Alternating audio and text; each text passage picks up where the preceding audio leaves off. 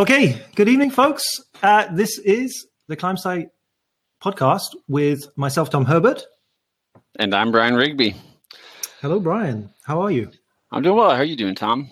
I'm very good. I'm very good. Weather all right over there in England? It is. Um, it is actually fairly tropical out here. Tropical. So it is actually. It's I'm, very I'm, nice. I'm jealous. We're locked into this cycle of uh, really cold weather with a lot of snow, followed by really nice weather. I mean, it's winter. You expect cold weather and you expect snow, but you keep getting your hopes up. Every time it hits 50 something degrees, uh, I guess, you know, approaching 20 degrees centigrade, you just keep hoping that it's going to be warm enough that you can go out and do the stuff you want to do outside. And then it changes again. So, mm. oh, are, you doing, are, you doing, what you, is your um, climbing gym heated? Uh, well, I imagine they have heaters. I don't know if they use them. it's extremely. it is so cold at the gym. It's the coldest gym that I've ever yeah. been to. It's a typical, um, uh, typical which isn't a large budget. sample size, but it's it's just yeah, it's very poorly heated. Um, sending temps at all times in That's that right. gym. keep, and keep who cares moving. if it takes an hour to warm up? Yeah, we. I once. I remember one December. I actually had to wear gloves between the climbs because it was getting, you know, and, and your toes, like you dare not take your, your boots off, otherwise your toes right. would be white. Anyways, um, yes, folks. Uh, so, um, welcome to episode 11. I think this is our first one from 20 for 2019, and um, it is March, so yeah, it is late. Um, so, um, but uh, this one is a good one. This is um, weight loss, and we're going to speak um, about the practicalities of weight loss um, and how to go about it. Uh, but Brian and I were chatting before we went on. Oh, sorry. Did you hear that? Uh-uh. Oh, was a I had an alarm that just went off. Um, uh, is um, we uh, we decided that we're going to separate this into tonight. Tonight's podcast is going to be very much about practical. We want you to to um, have really good information that you can take away and actually apply. And then, if you guys want, we're going to do a, a follow up podcast, which will dive into the kind of more sciencey bit, uh, lipases and hormonal control, set point theories, maybe tied in with fasting, circadian rhythm, and all that sort of stuff. Um, because this is such a massive, a massive topic. Yeah, it really is. Um, but we want you guys to walk away this episode with some practical, I can do this right now advice, not just a bunch of scientific ease explaining about how that might actually happen. Yeah. Okay, so we've got two two kind of parts to this. We have a kind of overview section, um, and we have the specifics. Um, so I think, Brian, do you want to kind of take us away with with um, the way we've headed headed this this part of it is is basically the big picture, motivation, habits, and environment. So yeah, yeah. So we've we've divided this as uh, as Tom mentioned. This one episode we've divided into two parts, just ignoring everything that might come in a future episode. And this the latter part is going to be some of these specific pieces of advice. But I think before we get to those specific parts, we really have to understand kind of the uh, the big picture of what's going on with weight loss in terms of motivation and habits and environment and just really i guess the mental parts about it um, so with weight loss as with fitness, we are talking about habit change. Um, and that feels kind of vague, but uh, you have to think of yourself as the sum of your habits and where you are right now. you know, who you are. Who you are is what you do every day. So some people have habits that, you know, they go to the gym every day or they climb every day. Um, and ignoring genetic factors because we know that these things play a role too. I'm not talking about that. I'm just talking about like the big picture things, like what diet do you eat? What exercises do you do? How do you spend your day? How do you spend your free time? These all add into who you are. And if you want to be a different person, if you want to be a different weight, if you want to be more fit, any of these things require you to change some of those habits. And changing habits is hard, right? And it's hard in part because it requires you to be a different person than who you've been. So, if we're going to change our habits, then we need to be ready to change those habits and we need to have a reason for changing those habits. And this is where things get even trickier because when you want to lose weight, you usually feel like you're ready for it. You feel like you know what you want. But at the same time, most people don't approach weight loss with the uh, they, they don't see it as as a as the the whole of these habit changes. By nature, it involves giving things up, and mm. it, it involves trade offs, right? Like the reason you do the things you do right now is because you get some level of pleasure from them, right? I mean, you know, just to use like kind of a a, a, a, a gross example, as in like just like it, it's not fine tuned at all. Uh, I'll, I'll, use myself as an example. I really like cake. I love cake, um, and you know, it's it's possible that I could have a habit where I consume cake every single day. Now, again, this is just for illustrative purposes. I don't eat cake every day, um, but I could. And if I wanted to be a different person, then I have to realize that taking that cake away, not eating that cake, there, there's a trade off associated with that. And I have to be ready to accept that trade off. And it doesn't mean I, am kind of lost my train of thought.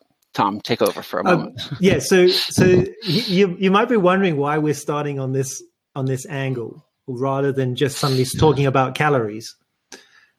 But what you got to realize is that um, fundamentally, what, what Brian is talking about in terms of change is the the driver of of fat loss. What which everybody knows is about energy balance, but but the change in energy balance is not just some sort of mathematical thing that you you impose on yourself. It, it, it's a much deeper thing, and this is what we want to kind of stress: is that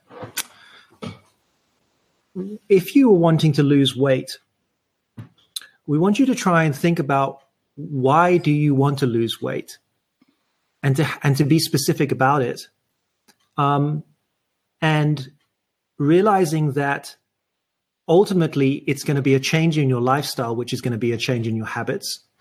And you have to somehow quantify that with your goals for the weight loss and why you want to do it, and whether or not the changes that are going to be required uh, are something that you can actually do.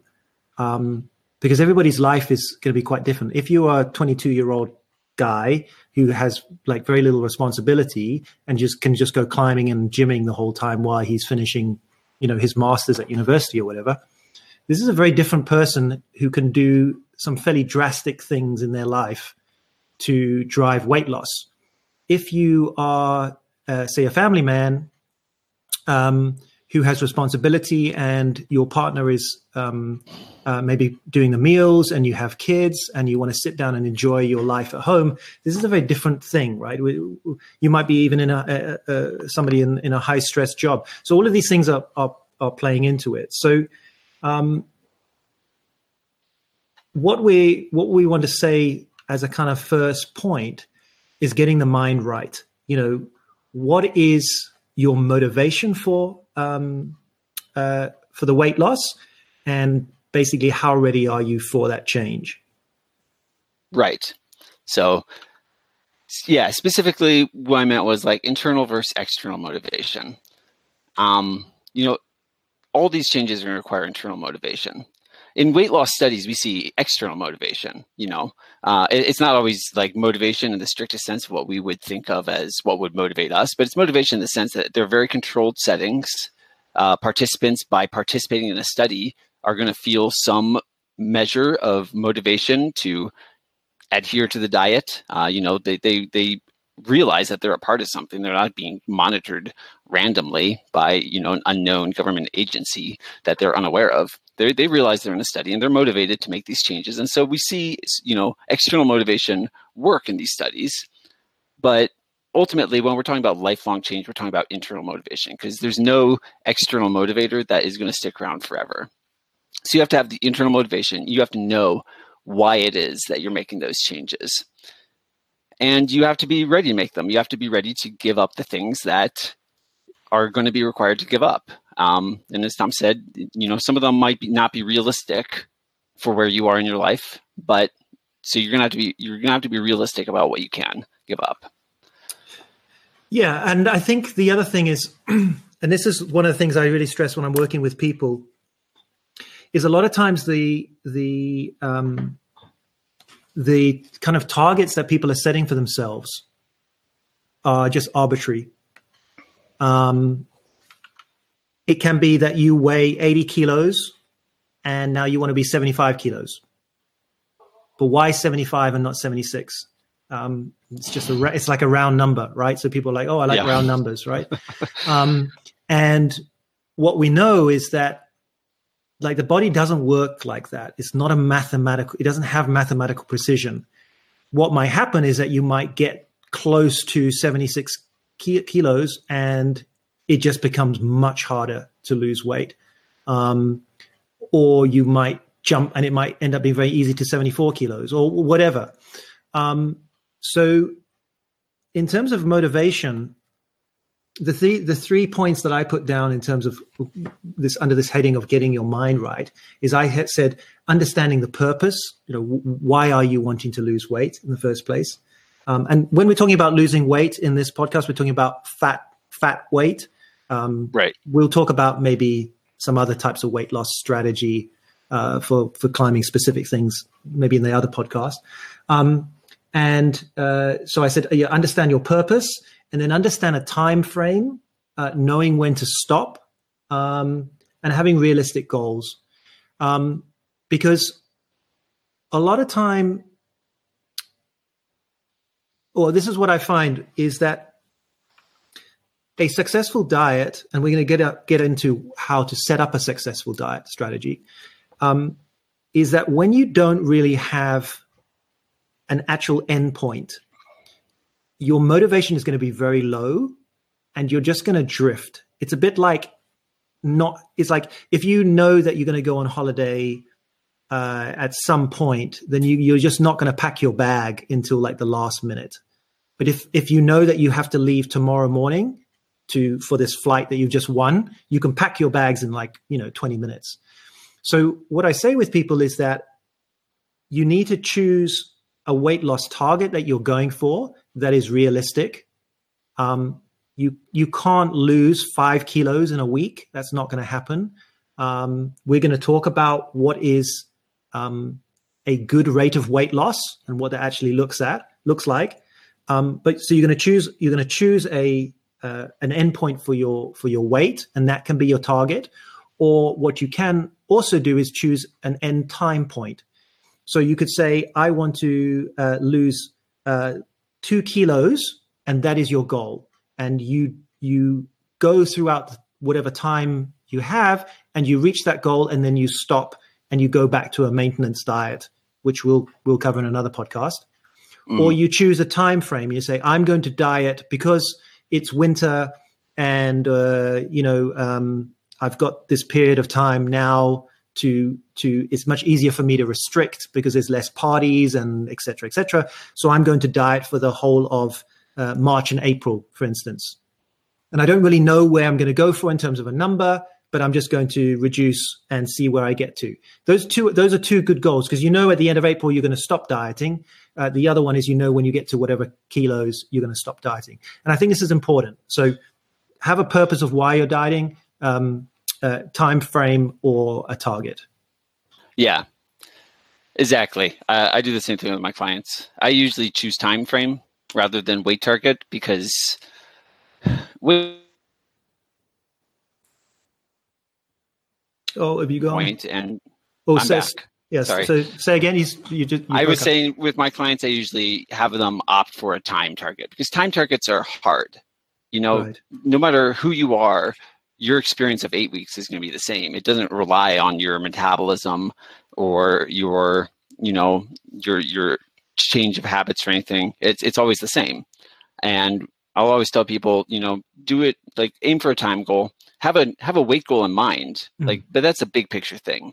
You know, like big picture, like maybe you weigh 80 kilograms right now and you have the arbitrary goal of 75 kilograms as, you know, Tom used as an example. You can have that as a goal.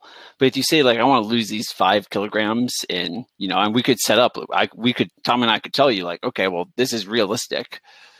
Is that you know, re- it's realistic as So you do it for two, for you know, two months or eight weeks or something, three months, whatever you decide, and then you reassess at that point. Because hmm. uh, the last thing that you want is to, you know, losing weight, like making habit change, takes it. It takes up motivation, and at some point you will lose motivation. In, in the the harder you're going at something, the faster your motivation will start to flag. And if your motivation runs out, you're not going to have the motivation to you know switch to to to maintain a a level of habit change that stimulates weight maintenance. Yeah. So the last thing we want is for you to run out of motivation and be like Sorry folks, I think uh yeah the connection on Brian's side seems to be uh flaky tonight. Okay, three, two, one. Uh, yeah, for my clients, I usually give them a a time frame rather than a specific weight loss goal. I'll, I'll tell them to have a weight loss goal in mind. You know, like to use maybe they weigh to use your arbitrary example, maybe they weigh 80 kilograms and they want to weigh 75, and I want them to have that in mind as kind of this big picture goal. But a time frame is a hard number; it, it doesn't change and I want them to be able to maintain their motivation over a specific period of time, not necessarily, you know, an unrealistic idea of maintaining their motivation until they reach this goal. Because while we can, you know, you and I could could determine a number that would be, uh, you know, we could determine like, okay, realistically, you can lose five kilograms in X amount of time. That's a realistic average for you know a broad population, not mm-hmm. necessarily for this individual client. And if I give them if I tell them that they have to maintain their motivation for until they reach the specific weight goal, they might not reach that goal. And if they lose their motivation before they reach that goal, then chances are they're just going to revert back to their old habits. You know, their motivation will flag to the point that they say, I can't do this. I'm just going to, well, they, they, probably won't actually say in their mind, I can't do this. But what will happen is their habits will say, I can't do this. And they'll find that instead of, instead of, you know, having that lower calorie meal that's more veggie rich, they're like, ah, it doesn't really matter if I have pancakes mm. for breakfast today. You know, it, it's, it's Wednesday going out to brunch and, you know, because I'm going out to brunch, I'm going to have the pancakes uh, because that's a good brunch food. We want people to maintain their motivation to the point, you know, throughout their throughout this goal period, and then we want them to still have the motivation to maintain some some level of habit change, uh, a lesser amount, you know, a weight maintenance habit mm. goal, but uh, you know, we want them to maintain motivation, not to deplete it so far that there's no coming back. Yeah, and that's actually a very good point because that that that I'm going to jump a little bit ahead, but to, to to make a point about this, and this is what I find quite difficult to communicate with with clients is is basically say you are at this 80 kilos at weight at the moment and you have a project weight which is um, let's say it's 54 kilos sorry not 54 uh, 74 kilos they want to lose I don't know. no, okay. So, so yeah, so so you're 80 kilos currently. You know, it's it's uh, March, and your project weight is 74 kilos, um, which means that you want to try and get down to about 76 kilos in preparation for, in quotes, a hard cut just before you go on this climbing trip. And the reason I say that is because it might be quite possible to get down to 74 kilos for your trip, but it's very unlikely that you will be able to maintain 74 kilos, 74, 75 kilos after your trip. You will auto, almost automatically drift up to a kind of higher weight, which will probably be something like 76, 77 kilos by eating a normal, healthy, well planned um, maintenance diet because the 80 kilos that we're using is the kind of weight that you've put on since November, right? The kind of fuzziness that you put on just from just eating food, right? And this is this is important because this kind of goes in with uh, also the expectations that you see on social media, um, and most people that are in photographs uh, on social media tend to be in really good condition. And if you are a climber and you also follow kind of fit fitspiration type posts, then this is not a great thing because it can it can lead to an a, a, an expectation of your body that is not going to be achieved um, or can be achieved but not um, held. And yeah. the reason I'm saying all this is that if someone came to me and said, I will give you a thousand pounds a month to get me to look like a fitness model, um, we could do it, right? Um, I would have to pull out every trick I know in the book to get this person to be motivated, even if it means me cooking the meals for them and not allowing them to eat anything else, right? That's, this could be done. The problem comes in as soon as that, that external control goes, that person will automatically go back up. And it's yeah. for a number of reasons. Uh, in my previous little podcast that I did, um, I talked about body fat percentages for men and women. So I urge you to listen to that. Um, but it's just in terms of the body is we can we can get the body to look like a fitness model, you know, shredded, right? But you cannot maintain that unless you are constantly dieting, right? Being in, a, in an energy deficit going forward. And this is this is what goes back to the point in terms of a time frame. You want to diet, meaning to be in an energy deficit for a period of time for a goal. And once that is done, you need to stop dieting. And the reason for that is that if you are in an energy deficit, you are in an energy deficit, which is likely going to be a nutritional deficit as well, not just yeah. calories. And you cannot maintain that. So you need to to um, you need to try and get an idea, a realistic idea of why you want to lose fat so that you can get as close as you can to that ideal and then stop and change direction to to uh, to have an understanding of of what n- good healthy eating looks like and actually what that looks like in terms of your body. And this is and the reason i'm stressing this is, is that this is really hard because almost everybody has a kind of settling point of where their weight looks like. They have a settling point of where they don't really care what they're eating, and they will be. I'll, I'll give you an example myself. So, uh, the arbitrary number of 80 kilos is my lazy settling point. This is when I'm just very busy and I'm doing all my stuff. My weight will drift to about 79, 80 kilos and will just sit there. And this will include me having some biscuits at work and the occasional meal out and stuff like that. If I'm trying to get into really good shape, I can get myself down to 77, 70, 76 kilos, right? And I look fantastic and my performance on the wall is fantastic and it's really good. That takes a lot of work.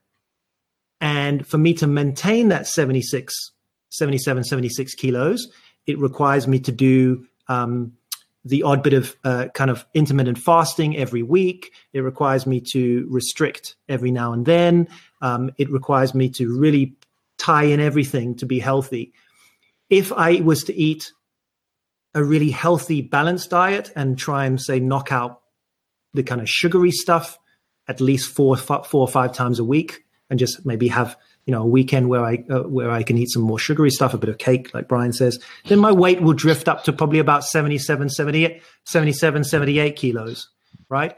So what I'm saying is that is that you need to understand that that if you got to a weight where you were climbing your best and it was let's say arbitrary 76 kilos you need to understand that you can't expect to just sit at 76 kilos for the rest of your life and if the other thing is to be careful that you don't compare yourself to people. If you look, if you're a guy and you look at Adam Ondra and you say, I need to look like that, so I'm going to cut calories and and and train my ass off to look like him. You may look like that, hair. right? Yeah.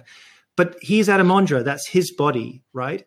and you and for you to get to look like that is not a great goal. You should train to perform like Adam Ondra, and maybe the body will follow.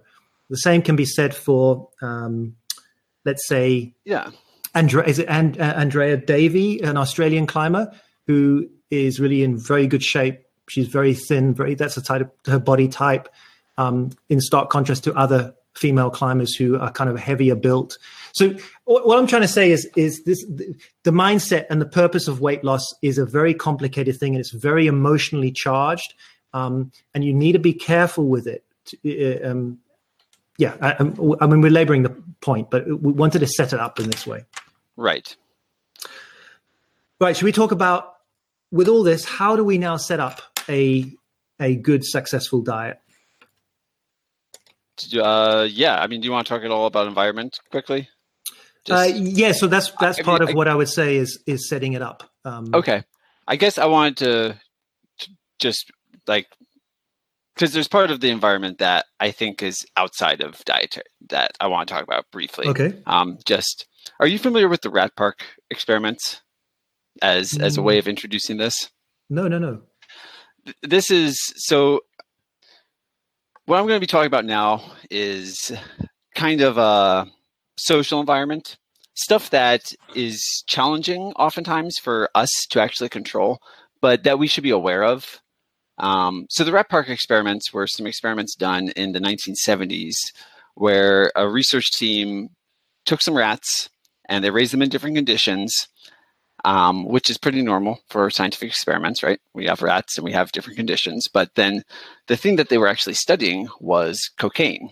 So hmm. they were lacing some of the rats' water. They were offering rats a choice between this kind of sugar sweetened, uh, I guess it wasn't cocaine, it was uh, sugar sweetened opiate water, um, maybe closer to heroin, and just plain water. And they sweetened it with sugar just because it was naturally kind of bitter, um, and they they controlled it or they they you know preset it up by offering sugar sweetened quinine water so that the rats were adjusted to it without the influence of the drug.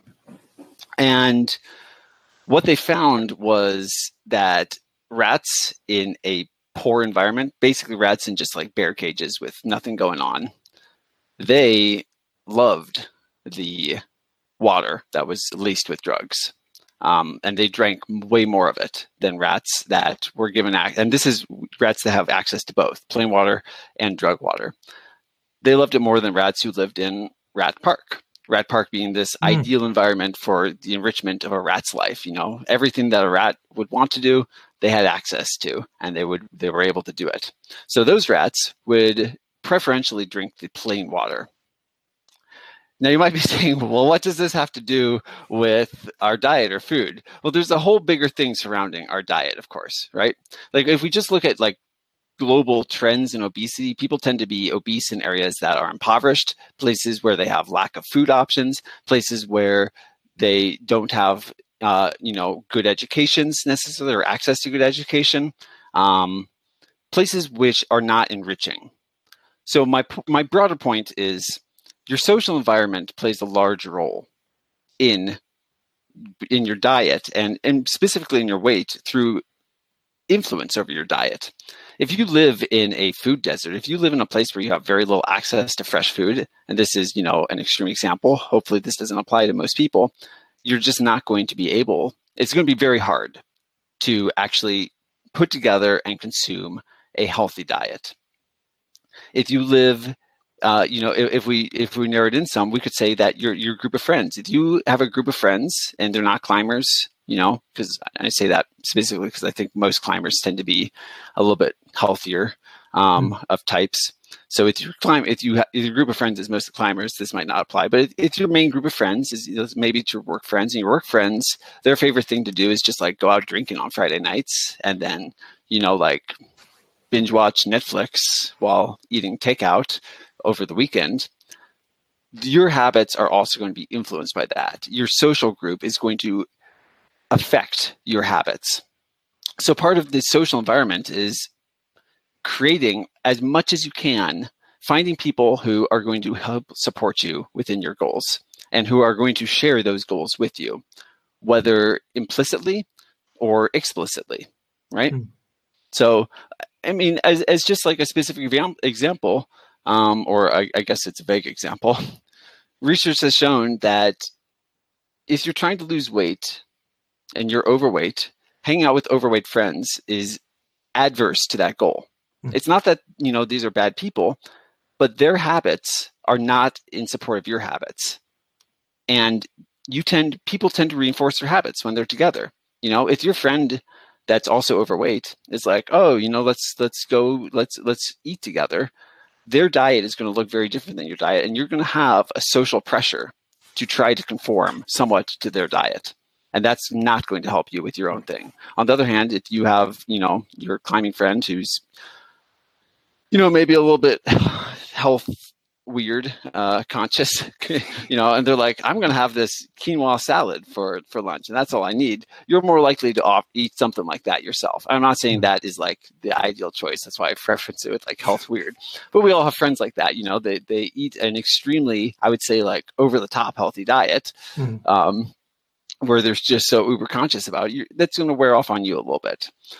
So there's parts that you can influence, like your friends. There's parts that are harder to influence, like your family, and there are parts that may be impossible to, for you to influence, like the general area that you live. You know, most of us can't afford to move away from where we live just to pursue a weight loss goal. But regardless of how much you can change them, you should be aware that these factors exist and that they are influencing your behavior and your likelihood of success. I think just by acknowledging that at mm. least you can help, you know, alter that. Um, yeah. To move back to Rat Park, mm. you know, rats that are given an enriched environment, rats that are given access, that are doing the things that they love, they are less interested in feeding addictive behavior. You know, and drugs are different than food, but they affect very similar neural pathways if you can enrich your life with things that you enjoy, then you are less likely to have the same drives to, you know, obtain pleasure in other ways. Yeah. So find the ways that, you know, like big picture, like find diets that make you happy. You know, if a, if you're not happy on a diet, at least moderately, like no one's happy in a caloric deficit, of course. Mm. But if your diet is like not just unhappy because of a caloric deficit, but because you hate the way you're eating, if you're just like, I can't, like this is stupid, I can't, I can't intermittent fast every single day, like I hate this, you're not going to succeed with it. Choose a diet that you enjoy, at least as an idea, you know, that has foods in it that you enjoy, uh, that doesn't rely on you eating foods that you hate or in a time pattern that you hate. Uh, choose activities that you enjoy. You know, you mm. probably enjoy climbing. If you're listening to this podcast, climb more. It's a great exercise. It encourages weight loss in the sense that you're going to be burning more calories. Do things, but whatever it is, just do the things you enjoy and enjoy your life. And the more that you enjoy about changing your habits, the more success you're going to find with them. Yeah, excellent. And and and that's really the biggest driver we see in weight loss research is that the number one thing is endurance uh, endurance, adherence. Um, so, uh, yeah. Yeah, so I'm laughing because I thought you said endurance, like how enduring the diet is to you. Maybe that too. That too. So uh, yeah, adherence, you know, yes, adher- adherence is um yeah fundamentally is that is that you we're going to have to create a, a, an energy deficit. So you need to choose a way that is going to be um, something that you can keep going with. Um, and there's hundreds of ways that you can do this, um, but it's the one that sticks um, and doesn't feel um, as difficult. And that might change over time and at different weeks and things like that. yeah, um, I mean, people change. We change. You know, it's and that's all right. It's part of it. But just be aware. Keep a mental check of what you're enjoying and what you're not. Yeah, so we have the, we have that larger um, food environment. We now have something um, called uh, food cues or kind of localized um, environment, uh, and we've seen research um, on this, and it's quite simple. Uh, people have been given an open, um, clear container of marshmallows, and it's been left on a desk, and uh, the researchers count how many of these marshmallows the, the subjects eat over the day. Uh, they do the same thing with an opaque container and people eat less. uh, they do a um, a container that has a lid, and people eat less because there's more effort. Um, they put that container out of their sight, so maybe on a cupboard, um, you know, out of their direct view, and hey presto, they eat less. So, uh, if if you are if you are dieting, you need to set up your local environment as well. So, um, for instance, uh, you want to you want to put things in in your fridge that are um, healthy, and we're going to talk about now setting this up. Um, mm-hmm. But the other thing is to remove stuff. You know, if you've got a big packet of peanuts in your desk drawer and you're trying to have a calorie deficit, this is not going to be helpful because you're going to get hungry and uh, you're going to snack on them and then you're going to be upset. Um, so you need to have a look at that. Um, uh, so I've got some bullet points here. So I've got here the basics of a good diet for weight loss. Um, so we've got here setting things up to avoid failure and better adherence. That we've, that's what we've been talking about. Um, uh, flexibility. That's another thing. Um, mm-hmm. We're gonna we're gonna talk about. Well, just a very brief thing. We don't even have to labor it. The the reason that different diets like P, uh, paleo, vegan, um, uh, low carb, ketogenic, all of these diets, um, they work because it allows people to have better adherence to them. It can be an identity thing, it can be a group dynamic thing. Most of them, if not all of them, their greatest driver of weight loss is the fact that they are kicking out um, high energy dense, low nutritional foods. So basically, your right. snack foods, um, which goes to my next point. The um, the, the the the biggest thing you can do for a weight loss diet is to choose nutrition first, which is going to be whole foods. So foods that are going to be uh, whole fruits and vegetables, which you prepare yourself. Uh, cuts of meat or legumes, which you prepare yourself. Um, even the act of preparing is going to help you because you have control over the amounts. Um, you're not going to be grabbing things that you can't have a level of measurement with um, uh, your fiber content is going to be higher, so that is actually going to um, uh, stretch your stomach, make you feel fuller, um, and you're going to get a higher nutritional density in there, along with the cofactors for nutrition, which are things like vitamins and minerals and things like that. Mm. Um, the uh, food environment we've spoken about. The other thing I say here: don't mix morality and dieting.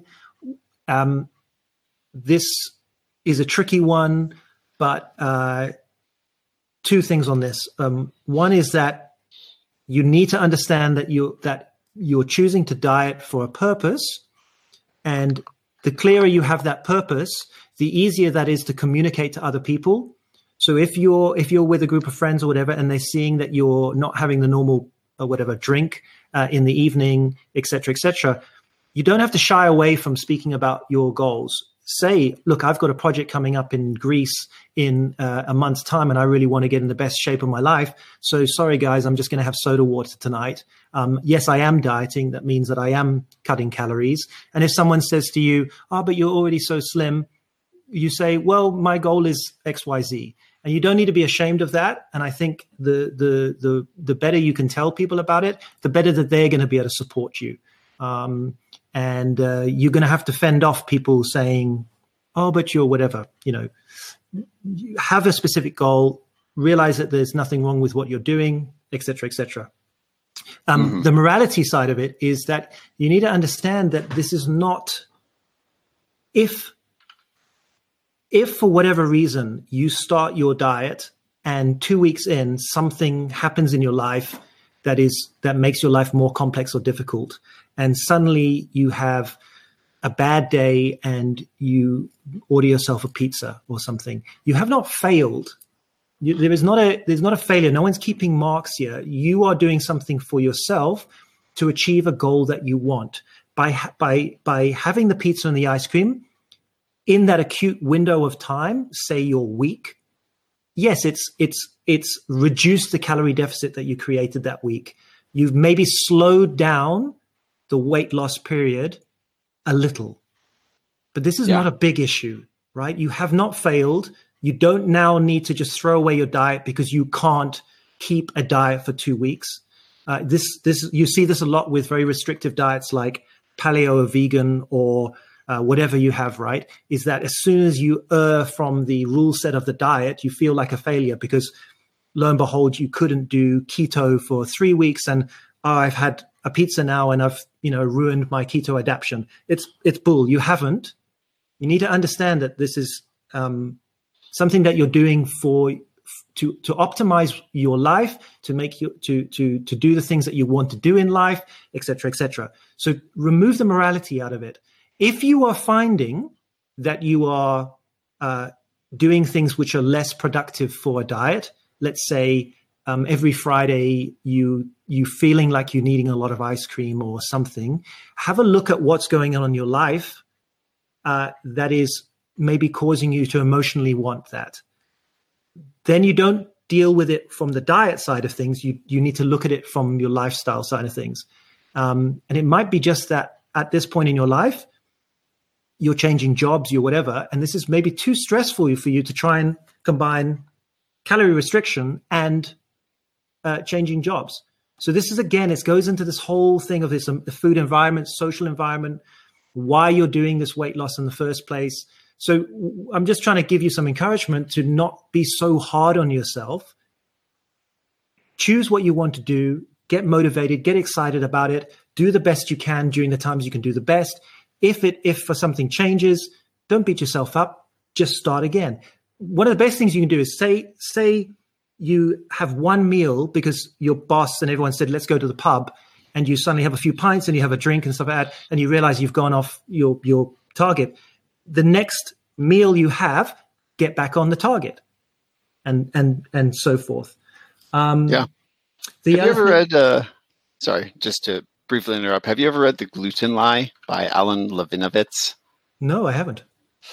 It's uh the, the title's a little bit deceiving about what it's really about. But um, he's he's a religious studies professor, and he's talking about food because he realized that the way we talk about food in diets is very similar to the way religions talk about like right and wrong. Sure. Um, you know, religions obviously have clear moral codes, and if you follow moral codes, then you are a good person, and if you you know break those moral codes, then you're a bad person um, which makes sense for religion uh, without getting into religion. This isn't climb religion. That's a sister podcast. um, but basically, he makes the argument that you know food doesn't carry any moral implications on it. You're not a good person if you eat gluten or if you don't eat gluten or if you cow you know if you're overweight if you're not these things aren't moral decisions in any stretch of the imagination so don't describe food in terms of morality. You know, don't say I've been good mm. because I didn't eat that pint of ice cream this week. Like yeah. you can you can structure in a different way. You can say like I you know adhered to my goals well this week, and I'm yeah. proud of myself for that. But don't don't treat yourself as if you're a worse person because you fail to adhere to your diet during a specific time frame or fail to you know promote your goals hmm. and it goes for things They're, like using the words like cheat cheat meal or rewarding yourself for being good um, all this sort of stuff yeah, i don't think it's helpful at all it's not needed yeah, and it's it's it's it's insidious. If you look around, you'll you'll find it everywhere. We describe food in terms of morality all the time, um, and maybe there's a bigger, you know, social cost of that about how we think about food, but um, that's too big to talk about right here and yeah. kind of irrelevant. The point is, for you, try to avoid thinking about food or talking about food that way. Hmm. I agree. My next point is uh, sleep. So um, we've seen studies where they have um, restricted sleep on participants and uh, they tend to lose weight slower or they tend to um, put on weight. Um, so shift workers and things like that. And and we're not going to get into the de- much detail of this, but quite simply, uh, we have a circadian rhythm. That means we tend to eat most of our food during the daylight hours, and then we should be going to sleep um, at night and uh, carrying the cycle on. And when this gets disrupted um, by limiting our sleep, um, what you will find, and most of you have probably noticed this, is that if you have a really bad night's sleep, you tend to gravitate towards kind of more sugary, high energy dense foods.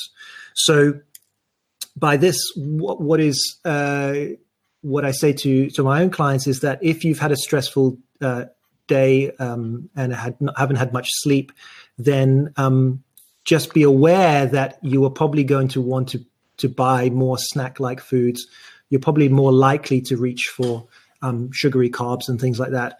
Um, and this is not a problem if you uh, prepare for it, right? So um, you can offset some of that. If you if you have a very high sugary breakfast because you just feel like it, then you can um, you know uh, have a less energy dense lunch and, and things, mm-hmm. or you just you just start again from tomorrow you know yeah. um, and that's the, the main thing is that realize that there is more to life than um, than dieting. Right. I, I, think sleep to talk a little bit more about it. Sure. Uh, it's interesting because like we can look at it as you know part of the circadian rhythm and that you not getting enough sleep affects that. And maybe we can really look into that some more in the next episode because that will have a lot to do like it, that is hormonal control that yeah. we're talking about there. Uh, circadian rhythms are fluctuations of hormones. Um, but I think we don't even need to look at it like that. We can just say, like, if you don't get enough sleep, you're not a happy person. Mm. Lack of sleep affects your motivation. It affects your reasoning. So yeah. you're just not going to be able to do to function at the same level without sleep.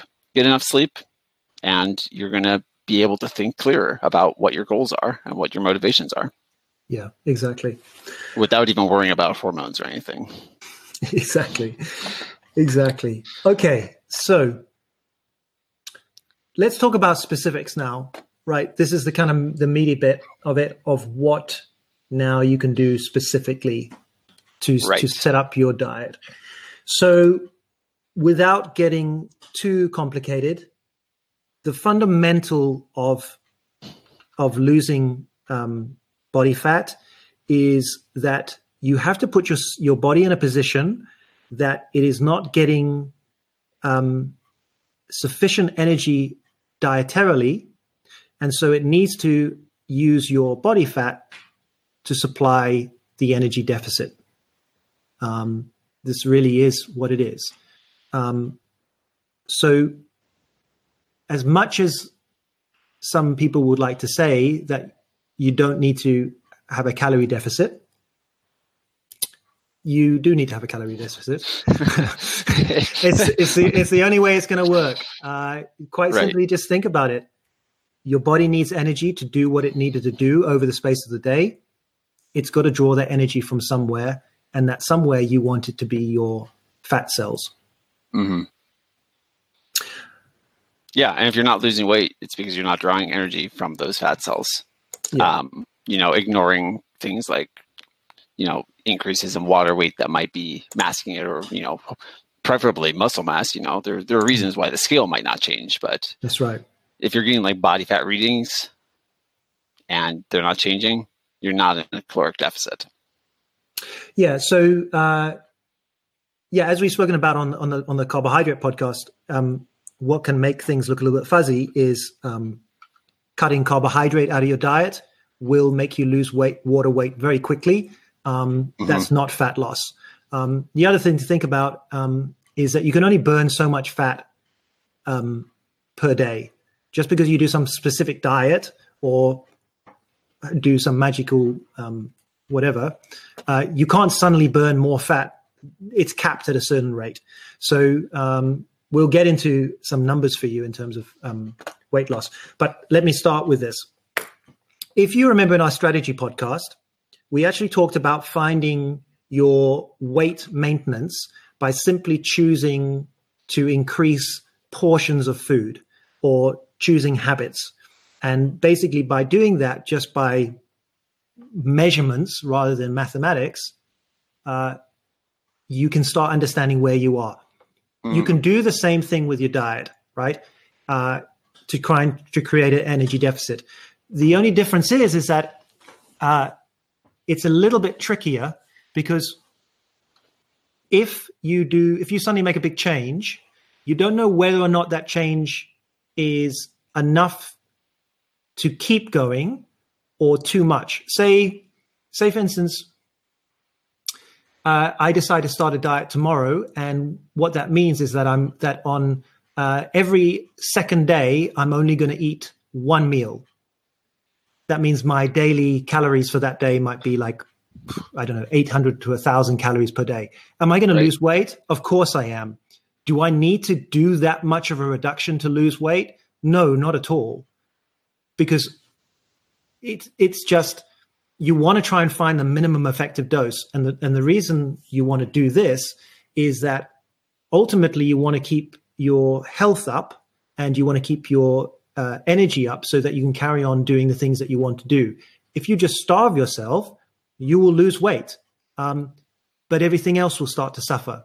So, what mm-hmm. you want to try and do is that you want to try and find an amount of um, calorie or energy reduction that is going to drive weight loss to a point where it might slow down and then you will change it again and then it will carry on and change it again and carry on. Mm-hmm. So the basis for this is to try and understand what your calorie needs are um, per day and then scale that up for the week. So there's a, there's a couple of ways to do this.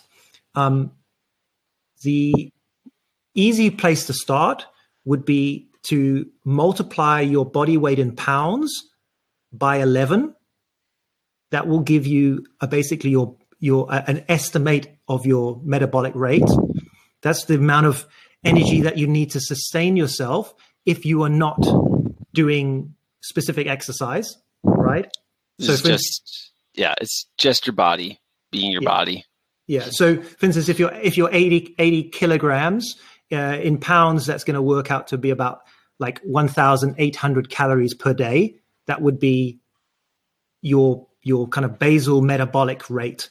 If I start training, let's say two or three hours a day, my amount of energy that I'll need to be at maintenance might be another three to five hundred calories, right?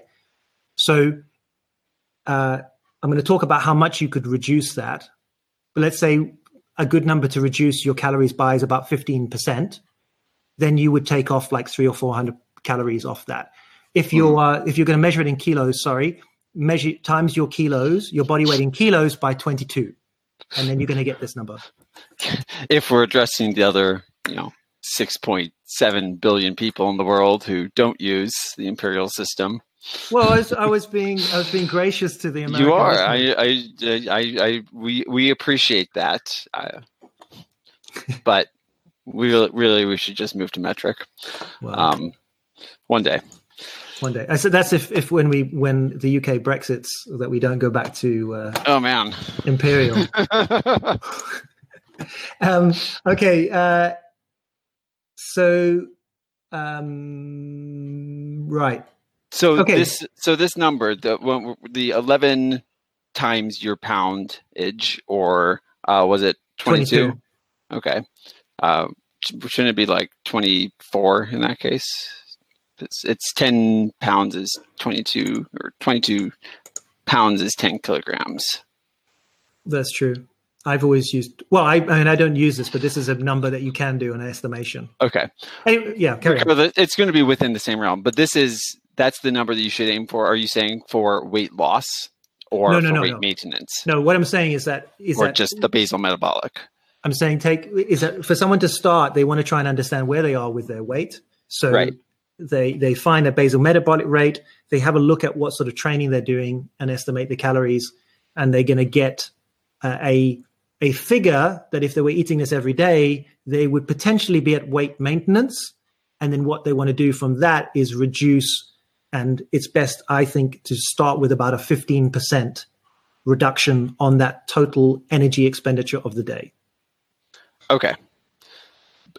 I uh, I just asked. I wanted to, to clarify, um, just for our listeners.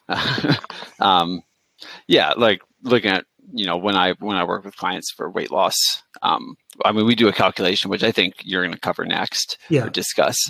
But uh, you know, we have these like just beyond just the the RMR, the resting metabolic rate, we also have these uh, like there's there's a modifier that's 1.2, I believe, mm. for just like you're walking around. We all walk around like our day isn't spent lying in bed with uh, you know nutrients going directly into our veins. In which case, it would be just that pure number.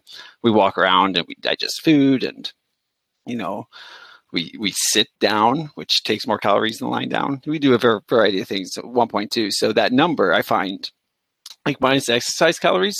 If you just take that 10 times your weight in pounds or 22 times your weight in kilograms, and if you just take that number, that's roughly equal to your RMR plus your that modifier of hey, I'm a, a, living human who's walking around and doing things as well, minus that 15%. It's it's still hmm. roughly the same if you ignore that you're exercising.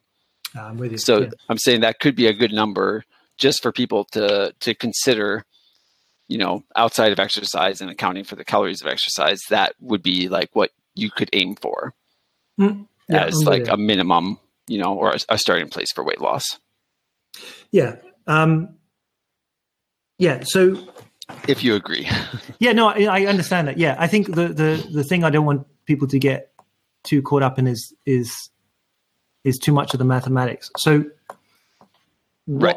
what we see, if you if if you want to be okay, so it's very easy now to find um, uh, calorie um, equations or calorie calculators online. So this is not a difficult thing to find, even just searching right. for that. So you're going to have access to these um, equations, which will take things like your height, your body mass, and basically the more variables you can put in, uh, the the closer you're going to get to um, what your actual metabolic rate is. I have a very expensive um, gas exchange mask set up, meaning that I can actually measure the gas exchange and find out what someone's metabolic rate is. But even with all that, it doesn't actually change too much of the practicality of the matter. Because right. E say, okay, so from research, we know, for instance, um, for men, for male athletes, an equation called the Harris Benedict equation is more accurate. So the the estimation calculation matches male male athletes if they are tested um, uh, specifically with um, direct calorimeter. And then the Cunningham equation is better for females. I'm just saying that so that you have that as information. But at the end of the day, what we're looking at is you need to find a starting point, and then you need to change that into the practical application in terms of your life. Now, you can go in terms of counting every calorie that you put into your mouth um, using variety of apps, but I had a client the other day who showed me the difference between using my fat, my Fitness Pal and Cronometer. Uh, these are two calorie counting apps. There is vast differences. We're talking about between 100 and 300 calorie difference putting the same meal into both applications. Right. One was overestimating, the other one was underestimating in terms of the meal thing. Yeah, and this is completely ignoring the food itself. You know, these are apps. It's not like you don't know exactly how much. Probably you don't know how much it weighs to the you know the exact gram, mm let alone how much glucose is specifically in that sweet potato. So you know the apps are still even just an estimation upon an estimation. Yeah, which is so, done uh, based on an estimation of your body weight. Um, right which might fluctuate vastly over time. So all, all in all, is we're not saying that the calories don't count in terms of, of, of having a specific weight loss goal. They do, but what we want to say to you is find a starting point. Don't spend hours trying to find the exact values of what your metabolic rate is, what your mm-hmm. met value of, uh, you know, 15 times 30 second climbs, all this sort of thing. What you want to try and do is uh, what I always say to people is you want to diet on the most food possible. So Yeah. What you want to do is look at your current your current diet and your current food environment and your lifestyle. And the first thing you can do is basically try and optimize that by kicking out the um, more snacky foods like biscuits and sodas and this sort of thing if you do right um, yeah. and obvious culprits yeah the obvious culprits uh, the amount of drinks that you have um, you know, on the weekends, etc., etc., um, and focusing on improving your consumption of whole foods, whole vegetables, fresh things like that. And what you'll mm-hmm. probably find just by doing that, you will start losing weight um, and your health will improve. So straight away, you know that there's something going on there, and this is a, this is something that you can incorporate into your lifestyle, right? That is going to be a good thing going forward without too much effort. If you are starting to get really serious about having a getting towards your weight loss goal, then you're going to have to make adjustments in reducing your energy intake. So what I would say is find um, this number that you're going to start from, and you want to try and reduce your uh, your food down so that you have a rate of weight loss that is probably going to be around 0.7% of your current body weight. So we know from research that there is kind of margins, and we're going to I'm going to explain why we there is a, an importance in having a rate. Is that if if you are uh, an athlete who is doing resistance training, so that's lifting weights, then if you're wanting to continue to improve your performance and to continue to uh, put on muscle while you are dieting, which is which is possible, uh, your rate of weight loss is going to be about 0.7 percent per week. So for like an 80 kilo person doing resistance training, this might be about like 500, like 0.5 kilos per week. This would right. be a this would be a rate of weight loss which would be a good target to have as you continue training and you are going to see a performance improvement potentially as you do this rate of weight loss. If you're trying to lose weight quicker and you start losing, let's say, a kilo, uh, sorry, uh, like one one to uh, what have I got here? One one to one point four percent of your body weight per week. That's probably going to start leading you to maintaining your level of what we call lean body mass, your muscle mass, which we're going to talk about next in terms of the importance of that. Um, but it's unlikely that you're going to make progress in your performance.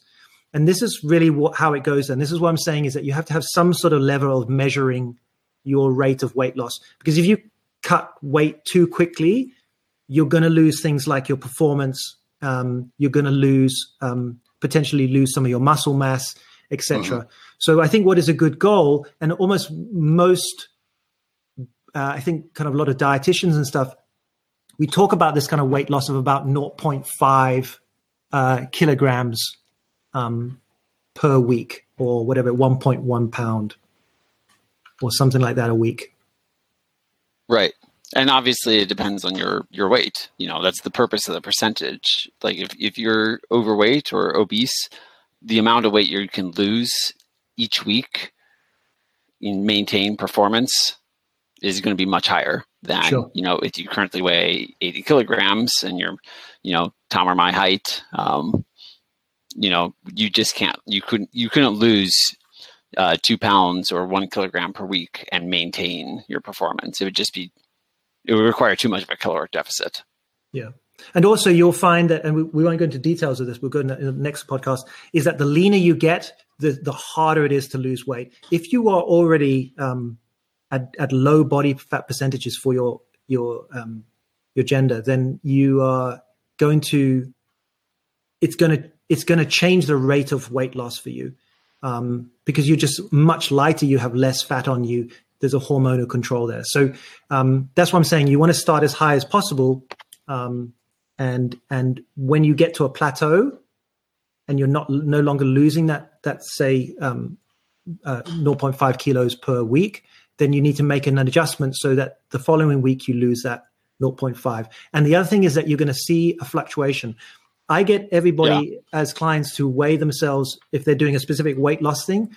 I get them to weigh themselves every day, but they only give me their weight on my spreadsheet every week so right. that they can see a trend. Because, for instance, weight will go up depending on salt and carbohydrate intake. It will go up depending on how hard your training session was. That's from inflammation. You do a really hard training session, your weight will spike the next morning. Um, uh, tends to see because of just inflammation and pulling water into you. If you're using supplements like creatine, as we've spoken before, your weight is going to go up. If you suddenly stop Mm. creatine and carbohydrates, you could probably lose three kilos in a week. So, uh, you know, uh, um, uh, women during different phases of the menstrual cycle are going to g- gain and lose weight. So, anyway, the, the point is, is that use yourself, measure yourself on a scale, um, and use uh, also use um, tape circumference measurements as a way for you to see changes, and also look in the mirror more, pinch yourself, and try and get that progressive stuff going. Um, and Yeah. um, and just as uh I, I always cover this with my clients and you know maybe you already know it um, not you specifically tom but you the listener weigh yourself at the same time under the same conditions Oh, every yeah. day. yeah, yeah, you can't weigh yourself after breakfast one day and before breakfast the next day and expect the weight to be similar. They're going to be dramatically different. Fine it doesn't matter you know what time it is or what the conditions are just make sure that they're always the same or pretty close to the same. Yeah. And the easiest, what I say to people is choose Saturday or Sunday, uh, go to the toilet, get on the scale naked, um, uh, but do it before you shower because even just showering is going to change your weight like two or three hundred kilos, uh, kilos, uh, grams. Uh, so if you're showering in lead, Somebody's uh, carrying 200 to 300 pounds of water or uh, liters of water after a shower. um, so don't- Uh, do you even use that much water while showering? I don't know. Of course, of course. I'm a tall guy, you know. It's a lot to wash. Um, the uh, yeah, okay. Uh, so the the next biggest thing that we see in weight loss studies is, um, and the most important thing is really maintaining your lean body mass. So your lean body mass is your um, your predominantly your muscle mass, and we're going to keep it simplified for that. Right. Uh, the You're reason probably for not losing weight from your kidneys or your liver. I mean, I guess maybe from your liver, but uh, yeah, it's it it's inconsequential. We're not going to talk about that. but, uh, so so yeah so the reason for this is is quite obvious. You you you want to maintain your muscle mass because that's where you that's your functional tissue in terms of your performance. That's what you Um, worked for. that's right. Uh, it does a lot there's a lot of kind of myths about uh, your metabolic rate increases substantially as you put on muscle. Um, this actually is not really the case um, certainly not the case of a climber putting on you know a kilo or two kilos of muscle over a space of a year. It doesn't give them license to eat 300 calories more a day. Um, it doesn't really work like that. What Right. will happen though is that potentially the greater your muscle mass the greater your climbing output or your exercise output um, the more active you are the healthier you are. And so that's probably going to impact your calorie expenditure and the amount you can eat during the day but yeah you're not you're not um, you're not suddenly becoming a much bigger engine by um, by having that much muscle mass Right. Not I- not I- not the muscle mass that we have as as um, climbers I don't I don't remember the exact figures, but uh, I, I don't remember them because they're not that important. But muscle does burn a little bit more energy than fat, you know, per span of time. Um, but it's so small that is exactly as Tom said. You you're not you're, you're not improving your engine. Uh, you're not burning significantly more calories. Uh, you know, an extremely muscular person of the same size as a person who weighs the same amount but you know is more obese or more fat their their metabolic rates are not going to be significantly different they'll be slightly different but not enough to account for consuming an entire extra meal every day No. Um, however, uh, uh, where's I going with this? Oh, lean body mass. So um, this ties into two things now. If you remember from our very long first podcast on protein, um, protein is the building blocks of your muscles, right, in terms of repair and recovery. It is also um, shown to be uh, the most satiating of the macronutrients. Um, it also has impact on um, your hormonal profile, on multiple health um, benefits.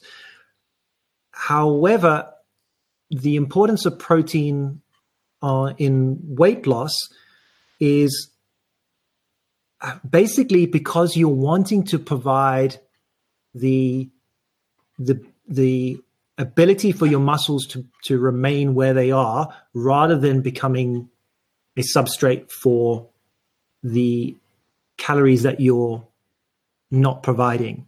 Right. Yeah, I mean, if you're losing, if you're losing, if you're in a caloric deficit, you're trying to lose weight.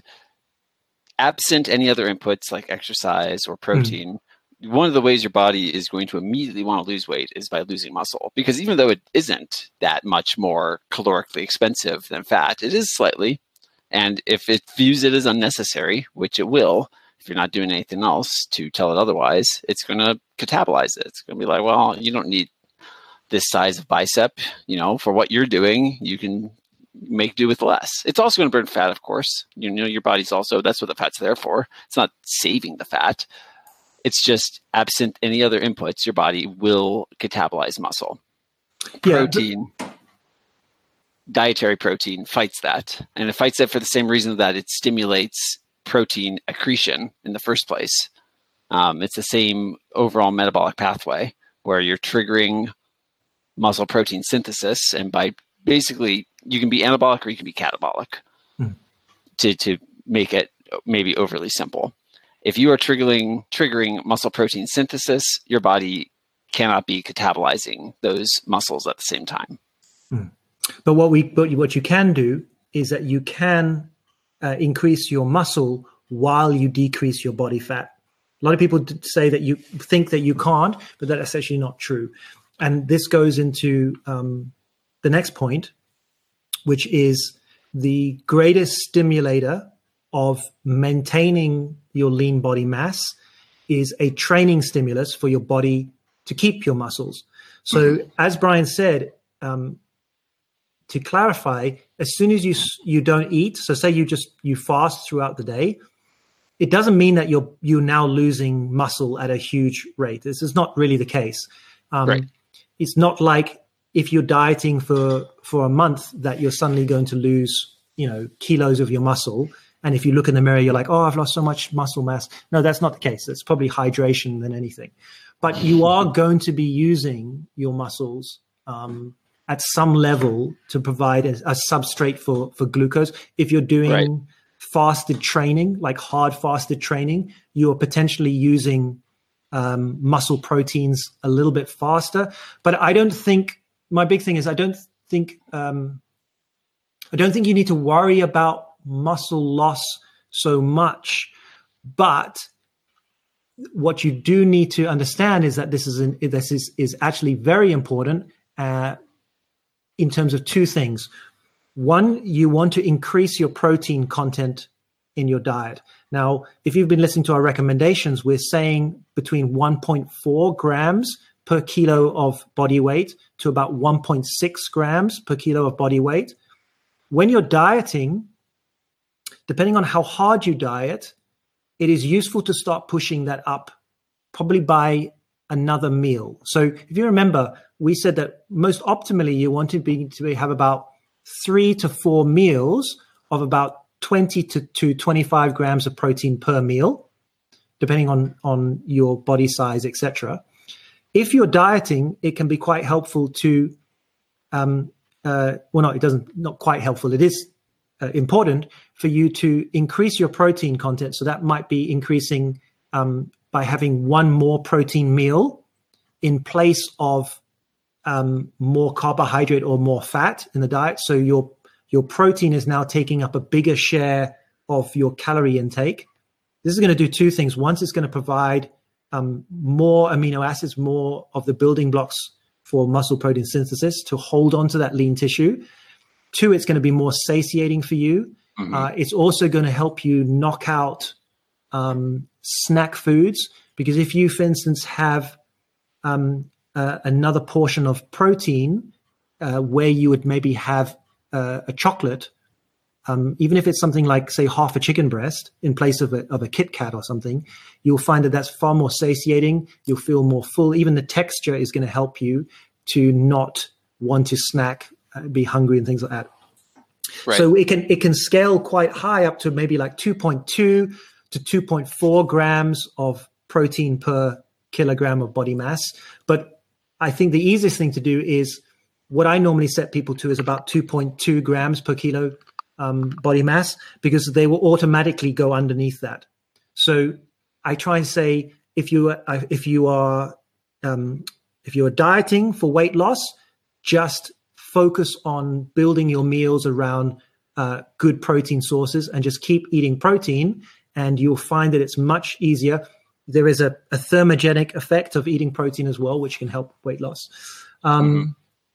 So yeah, just basically, you need to increase your protein than what you were currently doing. Um, and funny enough, you'll find that people who struggle with weight to to maintain weight and they find that their weight is drifting up, it's normally to do with the fact that they're eating they're eating not um, they're eating protein less optimally. Because if you actually increase your protein in your diet, you'll find that you don't eat uh, as much of the other foods.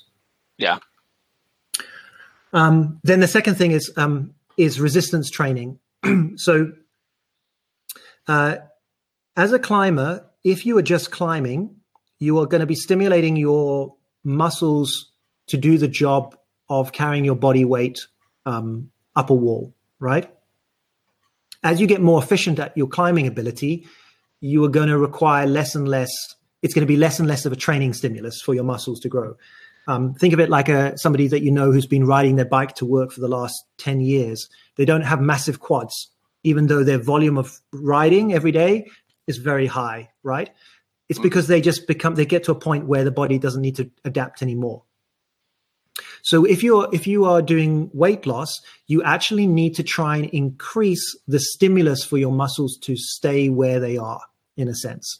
So this is not something crazy, but what you've got to think about is that you need to uh, um, the most effective way is to basically load your body. So it would be resistance training. Now, I don't know many climbers who don't do any resistance training, but what you're looking at is quite simply it could be things like doing um, implementing some more weighted pull-ups. Um, it could be doing some some sort of weighted squat movement. Um, basically, anything that's loading your body. Because the other thing, what you've got to think about is that if at the moment you're so-called 80 kilos and you drop down to to 76 kilos, you are lighter. So your training stimulus is actually less. So right. in a sense, you want to try and scale that up. Um, uh, but the main thing is is resistance training and a high protein diet are the primary ways that you will hold onto your muscle mass and maintain your performance um, while you are uh, in an energy deficit. And to coincide with this, which is what I try and convince everybody I work with, is that the the because you're eating less food and you're eating more protein and you're training to keep your lean body mass, you want to fuel that training, and that's probably going to come from carbohydrate. So we we then want to try and put in enough carbohydrate around your training so that you have the energy to do the training that you want to do to keep yourself healthy and to maintain that that that rate of weight loss without loss of muscle mass, if that makes sense. Does. What do you think about endurance exercise for weight loss? So I think in terms of the volume of of running or rowing or whatever endurance that you're doing, if that continues to cause a stimulus for the muscles to stay where they are, then that's beneficial. Um, what I don't think is helpful is kind of chronic low cardio, like low intensity cardio. I think from the research we see that high intensity intervals and resistance training have the greatest impact on maintaining or even increasing lean body mass during a deficit, but kind of long, steady um, endurance um, may not be so beneficial. I don't know if, yeah. if you agree.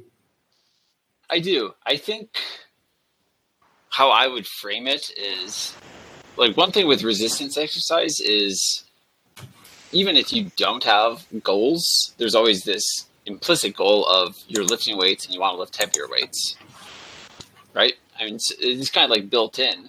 Hmm. Um, and cardio can have that too. But I think for a lot of people who are doing cardio just explicitly to lose weight, they it's not built in. It's not a part of their equation. You know, they, they get onto a treadmill, maybe, and they run at you know they they, they put their little heart rate wrist thing on or you know they they hold those electrodes and they they get the heart rate and they try to stay in that quote unquote fat burning zone and it's not challenging enough to promote like unless they're complete mm. exercise novices it's not challenging enough to promote the sort of adaptation uh, to to promote improvement and change but I think that you know, if, you, if you're a runner, if you love running and you're running and you want to be better at running, then you're not just running. You're not just yeah. getting on a treadmill and running at like a steady state the entire time.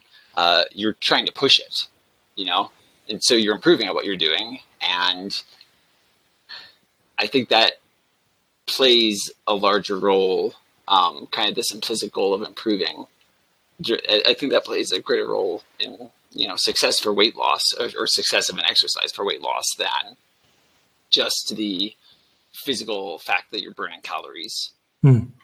You know, that's a really good thing because because what is a very good overarching understanding of all of this is that your body will always try and maintain homeostasis, will always try and maintain balance. We know from weight loss studies where when you reduce energy, you will reduce things like fidgeting, you may not get up from your desk as much as you used to whereas before you might you know walk to the cafe to buy something now you are more likely just to sit and do things your body notices that you're reducing energy so it will reduce your energy out um, right. what we're trying to do is to tip the balance and that's where it goes right back to the habits is if you can have habits in place then you can tip the balance without with having a measure of uh, of what you're changing. So, for instance, um, with your exercise program, if if you keep your training program as is, and you know you have a measure of it, and you're now changing your diet by changing something that you have a measure of, and your lifestyle is changed that you have a measure of, and you see that you're now losing that say 0.7 um, uh, percent of your body weight per week, then you're doing the right thing. If that stops, you need to have a look at those things that you've put around. What what habits have maybe changed? I've had clients where everything looked the same, but the weight loss stopped. And we had to figure out, okay, what in your life has changed here? Because everything on paper looks correct, but your weight loss has stopped. And it can't just be that you're doing everything the same, because if it was, then it wouldn't be this, you know, this sort of stuff. So um, try and have things in your life that you can see. And this goes with it, with what Brian said about um, with with the training. The training is there to to stimulate a, a change in your body. What I would say though is that you should use exercise, so formal exercise like cardio and things like that, as the last means of reducing your energy expenditure um, for weight loss. So, what I'm saying by that is that you should not start by using exercise as the way that you reduce calories. That should start with your diet. Um, yeah. And later on, the energy expenditure from exercise can be a kind of little polisher. So, what I mean by that is I'll give you an example. So I have a, a, a pole performance um, coming up at the end of April, and at the moment, my lifestyle is is more stressful because I just have a lot to do. So I have my diet clued up of where I want to go to be ready for April, but I know that the edges are smudgy because of late night podcasting, etc., etc. So what I do is I have put in a I've put Sorry, in a. I'm holding you back, Tom. this is about the environment, right? I need to choose the right friends. Um, is that uh, quite quite simply what I have done is that I have a gym about five minutes walk away from the office. So every lunchtime, I go and do 15 minutes of rowing. One because it, it's healthy and I enjoy it, but what it's done is it becomes a habit for me to do that gives me a little bit of polish on my calorie expenditure while being an excellent cardio um, and fitness regime. But for me, it's just it's an easy win for me. I know at lunchtime, I go, I put a podcast on, I go do my 15 minutes of rowing, and I always try and increase the amount of, of miles that I'm doing. And it's very, I'm um, sorry, meters that I'm doing. So it's always, there's always a stimulus for change there. But I have a little building block that I put in place. And so I've got one thing that's in place, right? So what I'm saying is that as you, as you go about trying to set up your, your weight loss diet, try and have building blocks in place that don't change so that you know these bits are there so you can understand what is working and what is not working. Um, but mm-hmm. what I don't want you to do is say, "Oh, uh, I need to get ready for um, uh, my climbing trip coming up. I'm going to now hit the gym and do loads of cardio." That's actually not going to benefit you. Um, that may increase. Uh, it, it may increase hunger. It's not entirely um, clear on that, but yeah. it appears um, what what we do know is that people tend to reward themselves um, totally out of relative to the, the exercise. So they might be like, oh, I did, you know, half an hour on the rowing machines today. So to be honest, I can have my two glasses of wine. Uh, and that's you should like really that's the one thing you should never do is you should never see exercise as a means for giving you room to to eat whatever you want it really right. doesn't work that way um, uh, yeah. you should separate the two and and not see them as one can fill in the other because um, it, it there's multiple reasons why that doesn't work. The easiest thing this thing is that on your rowing machine or your running machine, it might say that you burnt 300 calories, but that's just an estimated calculation. Um, you can't then go and, and and and think that you have 300 calories left uh, to you know to use up. Um, okay. Yeah, if you're using exercise like as a specific means of burning calories, um, you should be counting calories as well at that point, just so you're aware of where they fit in. Mm-hmm. And yeah, you, you, it's it's really easy to just eat like a candy bar in the in the disguise of a protein bar, um, and just obliterate that deficit that you think that you created.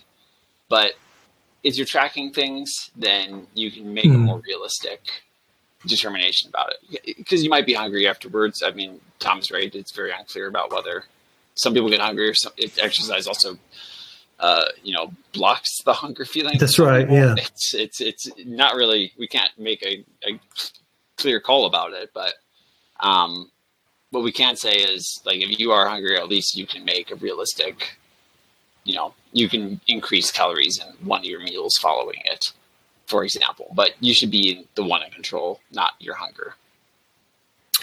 Yeah. Okay. Um, uh, so I've got a little bit on um, does metabolic damage exist? And uh, we'll maybe cover this a bit more in the next podcast if we do that one. But uh, in general, we do see, like I said, that the body does adapt over time to a energy deficit. So if you are doing an energy deficit for long enough, your body will change and reduce your energy expenditure. And it's it's not very much. It could be maybe 100, 120, 150 calories per day. Um, but uh, it's not that your it's not that you're damaging your metabolism. It's just that your body's trying to find balance again. Right.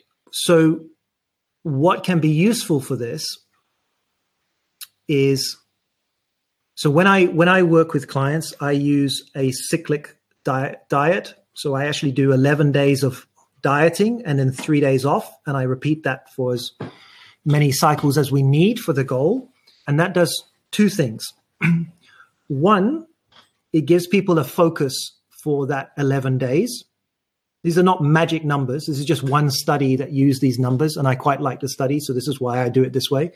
Um, and basically, it also means that there is two weeks and one weekend where the person's dieting, and then the following weekend they're not dieting. So Friday, Saturday, Sunday, and it does two things. One, it gives people a focus for that weight loss. So you're going to focus for this weight loss period of 11 days. You're going to try your best, keep everything tidy, etc., etc., because you know in 11 days' time you have Friday, Saturday, Sunday where you can now eat uh, and relax. And now this eating relaxing thing is basically I'm actually asked my clients to eat above their energy balance. So it might be something like um, 30% above the diet that we were doing, which is about 15% above their weight maintenance. In general, I just say to them, if they are specifically, if we're looking at specific calorie counting, then I will do an actual calculation for them and say, you need to eat this much. And most people say, oh my God, that seems a lot of food, but this is awesome. And they go and do it. For other people, I just say, just eat, like go out, have pizza, have whatever, whatever, right? Um, and the and the reason behind this is is twofold. One, this may stimulate the metabolism to return to previous to pre, uh, before you were dieting. It might just upregulate some hormones, uh, um, thyroid, and things like that. It's not entirely clear if three days actually is enough to do that. But the biggest thing I find is that it drives motivation. It gives them something that people can plan ahead. So if they if they have some friends they want to go and have a you know a big splash up meal and drinks, they can actually plan that ahead and they can say to me, "Oh, on this weekend, I'm going to be doing this." So I'm like, "Okay, great. So let's factor this in." So I find it actually more the compliance is what is what the biggest thing for them is. Um, uh, what's exciting about it though is that you will find what I find with clients is that inevitably which is amazing. The first two days of eating more, their weight will continue to go down. So they're eating 30% more than what they were doing at the diet, but their weight continues to go down. And on around about the third day and the fourth day, so the third day is still eating above maintenance, their weight will jump up. And then the fourth day, where they're back dieting, the weight will continue to go up. And then you'll start seeing the weight go down again and g- generally at a rate that's as it was previously. So their their next weight loss is going to be the next weight is going to be lower than what it was previously, which is why I do this this kind of wave pattern. Now there is um, lots of research on this different waves, how athletes can and at different times have different wave patterns, different lengths of time. Some people call this method doing a kind of cheat day every week. I don't think that's such a good idea. One, because it uses the word cheat, which is not a good, healthy thing to do, as we said. But the other thing is, is that from experience, there are very few people who can diet hard enough during the week to even warrant a cheat day. Um, so what happens is they think, oh, you know, I've dieted really well, so I can have this cheat day.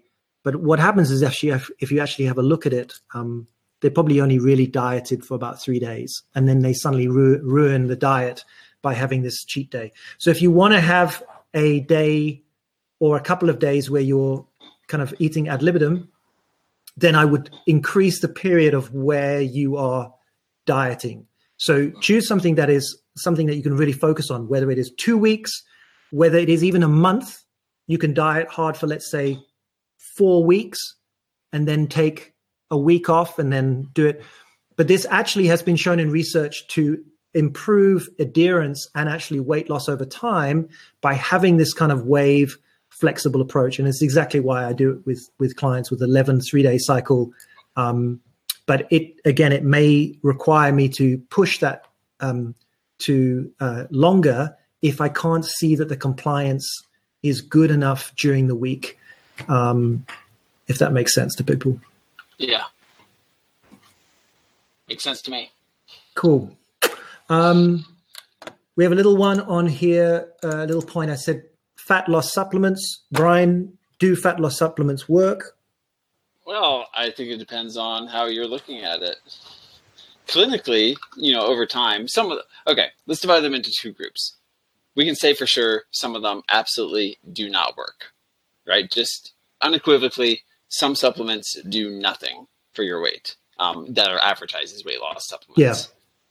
But does that even matter compared to the other group? Because there's a second group that we could say do do something, um, but what what I've seen is when supplements do do things, and uh, I, am I'm, I'm writing an article right now uh, talking about different uh, sources of caffeine. Oh yeah, and uh, it'll it'll probably be out before this podcast is released. Um, so maybe you can look it up. But but for example, like green tea has catechins in it, and green tea catechins are promoted for their weight loss ability, and uh, it's a synergistic effect with caffeine. But it is so small; it exists. But what what they saw, what what, what we see is like one cup of tea in a day, uh, or per per cup of tea, you're increasing your total fat oxidation rate by like five to ten calories. Hmm. It's so small. So how many how many cups of tea do you have to to have? And it, it's just it's such a small amount that these things don't play a large role. It was the same thing with like green coffee bean extract when that mm-hmm. was a thing. Um, you know, it did have an effect apparently, but it was so small as to be clinically irrelevant, in my opinion. Yeah, same as um, capsi- capsicum. You know, so yeah. chili pepper. So um, I don't know. I, I my my what I would say is weight loss supplements don't work because yeah. even the ones that do work don't do enough to warrant buying or using them. Yeah, number number one thing is that if you are even tempted to spend your money on a so-called fat burner uh, stack or fat burner, like please don't. You're just throwing your money away. Yeah, like it's, it's not worth it. It's not worth it for whatever it is. You know, if you are increasing your metabolic rate by 10 calories per day, like, will that make a difference? You know, no, not really, unless your your weight loss requires that level of precision, then something else is probably not right. By probably going to bed half an hour earlier every day might actually increase your calorie burn better than if you were yeah. if you're taking that supplement. And to be honest, you could spend that thirty quid a month on on you know some really good food, mainly protein. Um, yeah, don't uh, don't do it. Weight loss supplements don't do the, Yeah, the only weight loss supplement that actually has shown to um, be efficacious for weight loss is illegal, and that's uh, ephedrine. Um, that's true. And the reason it's and the reason it's illegal. So th- there used to be a very old stack, which was ephedrine, caffeine, and was it aspirin or something? I don't know what the third one was. It was something like that. And yes, it was very effective. But the reason that uh, it's illegal is because um, people were uh, getting heart attacks and stuff. Yeah. Um, caffeine is a is a if you caffeine is a weight loss supplement uh, in terms of if you are drinking caffeine, um, it stimulates um, uh, what are they called? Ephedrine, ephedrine and um, norepinephrine. What are those called? Uh, starts with a C. Yeah, oh, what is it? Uh, like corticosteroids. That's the yeah, yeah, yeah. So, so that will raise your metabolism. They're, they're actually different than corticosteroids. Never mind. Uh, the, it starts with a C. Anyway, I'm tired. It's like opus ten. Anyway, uh, point being is that yes, you ca- caffeine having your cup of coffee per day is probably going to actually improve your weight loss um, it also what caffeine is quite a useful thing in terms of if you are reducing the size of your meals, or even if you are skipping meals, which is not a bad thing. Some people get very woo woo about it, but I don't have a problem with somebody, for instance, skipping breakfast or skipping dinner as a, a adjunct to um, making it easier to um, monitor how many calories you're having per week. Um, uh, having a cup of coffee instead of a, a meal is helpful in that sense. Um, right. Yeah. Uh, okay. Right. Sorry, I'm wondering now. My brain has just suddenly gone like a, a little bit sleepy. Uh, so, all right, uh, we're near the end. When, what I've got here is um, let let's summarize in terms of uh, the easy what we call I call easy diet rules summary. Right. Right. Uh, do you want me to run through it, or do you want to? Do you want to go back and forth, or? Yeah, let's go back and forth. That'll be okay. Fun. So that way. Uh, first one I've got here is set targets, goal length, uh, and have a good idea of the reason for why you're wanting to lose weight. Yeah. Second point: food choice, flexibility of your diet, and the environment, your both your social environment and your immediate food environment. They matter. Yeah, make it easy for yourself. Uh, I said don't mix morality and dieting. Get rid of the words good, bad foods, cheat meals, all of this stuff. You don't need it. Um, you can diet. It's a good thing for you to diet. Uh, uh, in terms of it's something that you want to do. Um, don't put morality into it at all. Right. Fourth point get good sleep, get a good amount of sleep, make sure that it's a good quality sleep. These are going to influence not only your circadian rhythm and the hormones that are associated with that, which could potentially affect your, you know, your weight and your your motivation and drives. It's also just going to make you a happier person that is better able to make reasonable choices. Yeah, exactly. You want to focus your your diet on whole foods, so fresh whole foods, uh, foods, uh, fruits and vegetables and things like that are going to contain fiber, which is going to help um, uh, your your gut biome, but it's also going to actually fill your stomach. One of the cues for whether you are full is the stretch of your stomach. Um, so one of the other things you can do with that is by eating slowly and more mindful, so not just gobbling down your food, will actually allow your stomach um, and your nervous system to to tell your brain that actually you've eaten um, and that you don't need any more. So fill yourself up with with um, proper foods. Yeah, and related to that, protein. You there's a you would want to improve or increase your protein. Um, Typically, we might be eating 1.2 to 1.4, 1.6 grams per kilogram. Increase that to above 1.6, upwards of 2.4. Uh, that could be for some people doubling it, but at the very least, 30 grams or so per meal. Not only is this more satiating, it also helps prevent muscle loss. Hmm. Um, uh, we, I'm saying that you want to reduce your your energy deficit in steps. So start with something like 15%. Um, and once your weight loss is stalling, then you can increase that again by 5 to 10%. Um, what I don't recommend is um, going above 40%. If you are um, reducing your energy by more than 40% and you've hit a plateau in your weight loss, then you need to stop dieting probably for about two weeks. Find your your your energy, and what I mean by stop dieting, I mean you need to start eating more. You need to get out of a deficit for two weeks. Um, once you've done that, reevaluate, thing, re- reevaluate things again, reduce yourself, reduce the calories down by 15%, and start the process again. Right. Uh, you want to, if you're going to use exercise, then there are certain types that are more beneficial resistance training, uh, potentially high intensity interval training. But regardless what you do, have goals for your exercise, have goals for improvement, and make sure it's an exercise that you want to be doing, that you enjoy. Mm.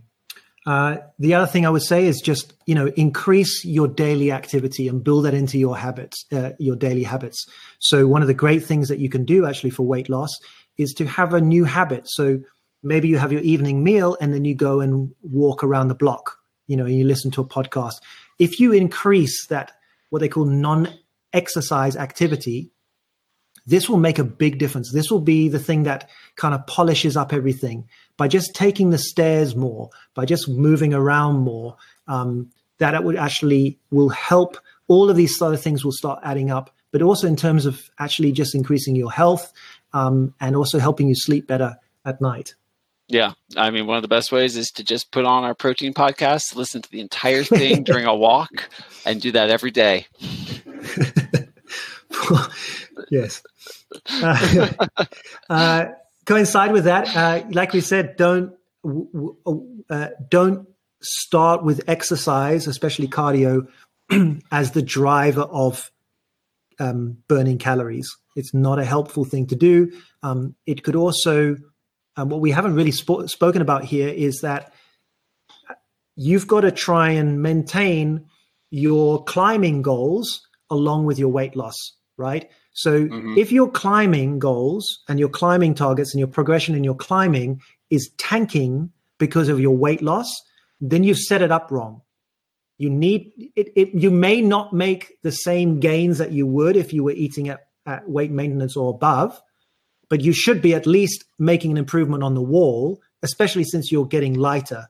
But if things are dropping, if you, and the other thing we actually even spoken about things like if you're getting moody and you're getting stressed and you're getting agitated and all this sort of stuff, be aware and check that you're not creating too much of a calorie deficit, and that goes in hand with noticing how much weight you're losing um, and how quickly. Um, so, like we said, about 0.7% of your body weight um, per week is a pretty good goal uh, to start with. Yeah. And finally, uh, your diet is going to end at some point. At some point, you're going to want to get off a calorie deficit and move into maintenance calories. Don't go crazy. Hmm. So this is maybe maybe a better way to phrase it is maintain the motivation so that when you finish your diet, you can continue eating a maintenance calorie diet without feeling the need to overly increase your calories all of a sudden. Yeah, it could just be like you've you've adopted this habit of eating good fresh food. Now, you know, now you can just eat more of the nice fresh food, have more sweet potatoes, have more veg, have more well you don't really need any more protein um, uh, but uh, actually that would be one that would be one thing is that you're most likely probably gonna you can reduce some of that protein down and mm-hmm. replace it with um, starchy vegetables, more fats, and things like that. We haven't yeah. actually really spoken about, um, which is because we know we haven't spoken about what is some sort of magic macronutrient, macronutrient ratio to stimulate fat loss. And um, we might talk about that more in the next podcast. But the reason that Brian and I haven't even thought about bringing that up is that the research has shown time and time again that your ratio of carbohydrate to fat makes almost no difference whatsoever right. in terms of weight loss. What makes the difference is the protein content of your diet and your adherence to the diet. So yeah. that's really why we haven't brought it up. Right. It's just not important. Yeah. So unfortunately, your keto diet won't make you lose fat quicker than a carbohydrate replete diet if the protein is matched and the energy uh, um, uh, deficit is the same and the adherence is the same. The reason right. that these other diets work better is because if you're eating keto, then you're not eating anything really apart from fat and vegetables and protein. Right. So you got like it's, it's protein veggies, which were two of the points on this list. Yeah, exactly. So your your, your quality of diet is better just by default.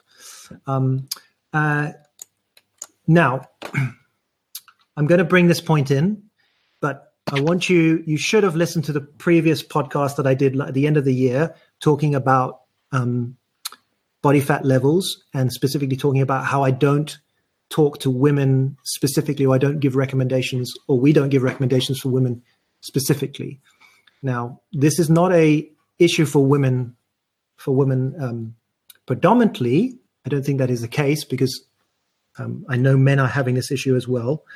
But one thing I do want to bring bring up, and, and um, Brian would agree, is that if at any time that you are doing a diet, that you start questioning your motivation for for the diet, and this is something that's going to be very subjective, and it can be just in terms of how you feel when you're dieting, what your expectation is of how you will feel when you reach a body fat percentage or a body weight, we want you to, um, uh, how can I say this? I want you to be sensitive and I want you to involve other people in your life. It can be friends, your partner, whatever, to keep you in check. Um, because many people, and I think I see this a lot in, in the climbing community, is that there is a very fine edge between wanting to restrict energy for a weight loss goal f- to um, improve performance and a body image um, situation, a something related to how you f- you will perceive that you will feel as a person, how other people will relate to you, etc., etc. A lot going on here, and so I just want to encourage you that that to be aware as you start making your choice and your decisions of why you're wanting to lose weight, really just examine what's going on in your head and your emotions And if you find that there are things that making you uneasy about how you feel, I want you to go and speak to someone. You can either speak to your GP or something, or even speak to a friend and, and ask them, do you think I should lose weight? Do you think it's going to improve things? If you have a climbing coach, speak to them about it, just so you have some support. And maybe somebody will say, actually, you know, this is fine. You, your, you know, your climbing performance is good. You looks like you could lose a little bit of uh, body fat, but there might be times where somebody might say, actually, this might not be wise for you. Um, and if you're having a, a difficult relationship with um, with tracking food, if you can become very preoccupied with tracking things the whole time, if you're constantly thinking about food, if you're starting to drift into this kind of morality issue with things that are either failures or good and bad, then I do encourage you to to um, to speak to somebody, um, to try and identify and, and examine yourself to see whether or not there is maybe a disordered eating pattern here um, there's a lot going on here. Um, yeah. And I think what I'll do with the show notes, I'll put some resources um, uh, for this. And uh, the other thing as well is that if you don't know where to start um, with any of this in terms of um, your social circle, uh, you don't you don't feel comfortable speaking to anyone in your social circle. Um, I encourage you to either reach out to Brian or myself. Uh, yeah, send us absolutely. even a, even if it's an anonymous email um, send it to us and we can s- write you back some resources, some websites um, to try and point you in the right direction to try and um, get some support on that. Um, there's some great resources out there that will help help people in that yeah. situation. It's a tenuous line here. Um, wanting to lose weight is a reasonable goal for many people but it can definitely go overboard and you can get a distorted idea of what normal is or what normal should be or what's healthy for you what's healthy for your goals for your mental state you want to the the i would say regardless of what your dietary goals are the biggest goal should always be having a healthy relationship with food mm-hmm. and for some people you know, weight gain is a is a symptom of an unhealthy relationship with their diet. And by improving their relationship with food, by improving their food choices, they are able to become thinner and feel better. But if you're losing weight and you find that your diet that you're you're you are no longer able to make healthy have a healthy relationship with your diet, then you are no longer in a healthy state. And it doesn't hmm. matter if you're losing weight or if you're gaining weight. You know, the, the biggest downside there is you no longer have this healthy state, this healthy relationship with food. So, like Tom said, if you don't have other people to reach out to, please, please don't hesitate to reach out to us. We'll be more than happy to answer your emails. Definitely. Okay. Just remembered what we haven't checked for a while is whether or not people like us on iTunes. Um, let me, let me see. Do uh, people still like us? That's what I'm typing into to Google. Yeah. Let's see. so, oh, we've got 13, 13 ratings on iTunes. Uh, five stars as well, apparently. Wow. So 13 people can't be wrong. So let's see. So the 3 we're, that we're reaching statistical significance, I think, right? so it looks like there's three here that have come up uh, you can't seem to see all the reviews, but there's three that have popped up here. So uh, there's a five star rating from Alfie Jameson, and he says, uh, very informative and refreshingly down to earth in an industry so caught up in the latest fad or extreme diet.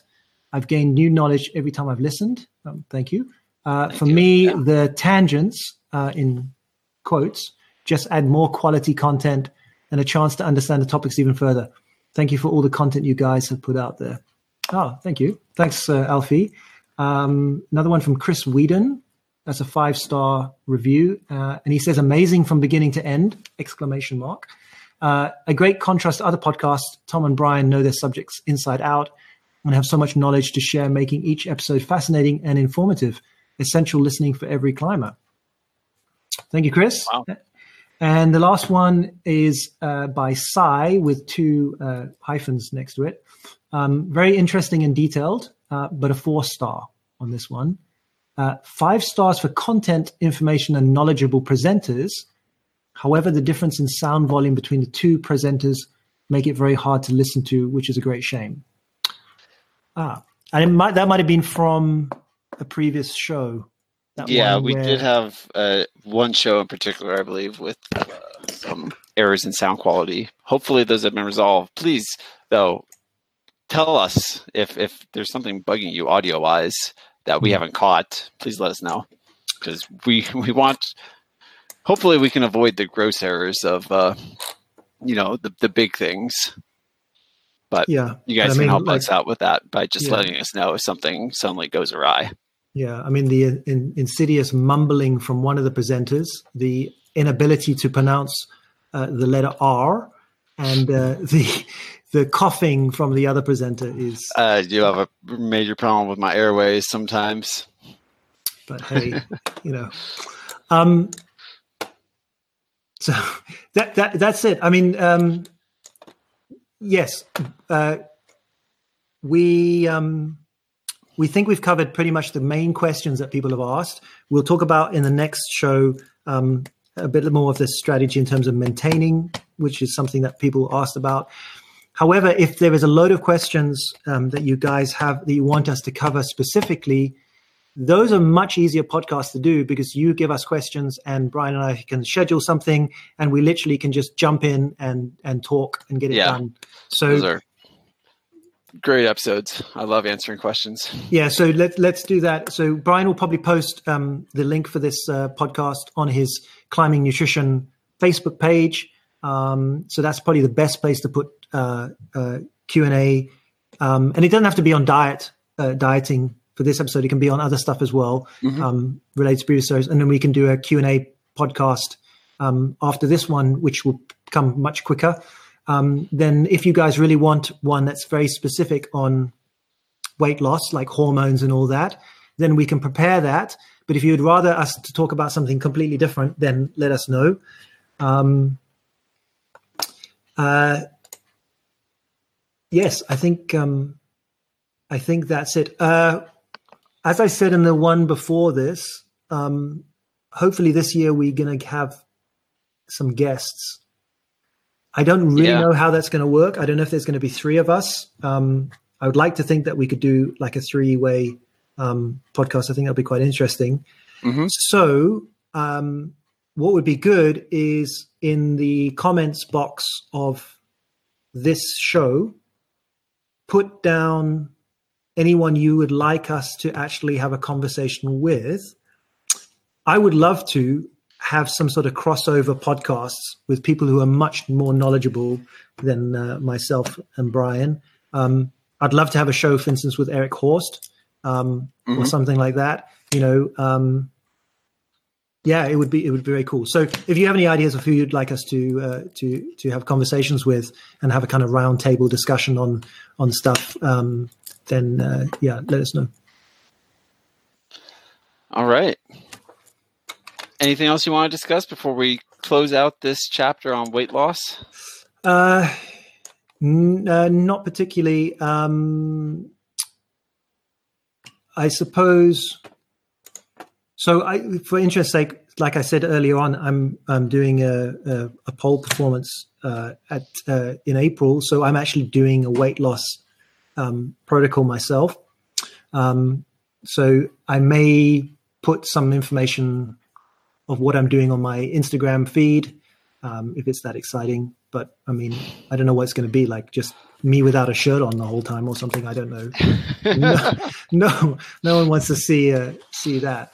Um, but maybe if I can, oh, I do. I mean, I posted something a, a quote today on on Instagram about um, the weight loss rates. So you know, have a look at mine. That's useful coach is the is my Instagram. Um, uh, if you want to follow my pole dancing shenanigans, that's steel shapes, um, which is you know there you go. Um, uh, there, I heard is a rumor like steel, like the metal, or like you're stealing shapes from other people. Maybe maybe a bit of both, but it's mainly this. It's mainly the steel pole. So, S T E E L shapes. That's right. Okay. Steel shapes. So Perfect. if you want if you want to uh, see me in a pair of very small shorts, then that's that's where you need to go. Uh, the um, I I'm remember, sure you could just stand up right now and show us them, Tom, if you want. I don't I don't wear. I know you wear them to work. I don't, you don't wear, wear. pants at all. no, I'm pantless. Totally pantless. Um, the, The- beauty of only having the top half showing. exactly. Exactly. Uh, Uh, I, I heard a rumor that you um, that you've been practicing some like acrobatic stuff. I have been. I mean, you know me. I do body weight stuff all the time. I do a lot of handstands. I haven't been shy about posting those on uh, my page, although I try to limit it because I'm doing handstands all the time and I try to only post them when I'm making improvements. Um, but recently, I've been wanting to move into a more dynamic world from just these static body weight poses and holds. So I've been trying to teach myself what I think most gymnasts would consider to be a very easy skill, but for for which I've been intimidated. Uh, it's it's I don't know. I find it hard. Anyway, I'll play a video. Uh, see if I can screen share. And I'll play something for you. Hmm. Here we go. You can let me know what you think.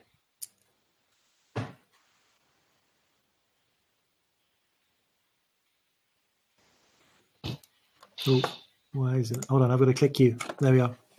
Oh, you didn't see it? No, no, I think it was hidden. So try again Okay. now. Pulling it up again.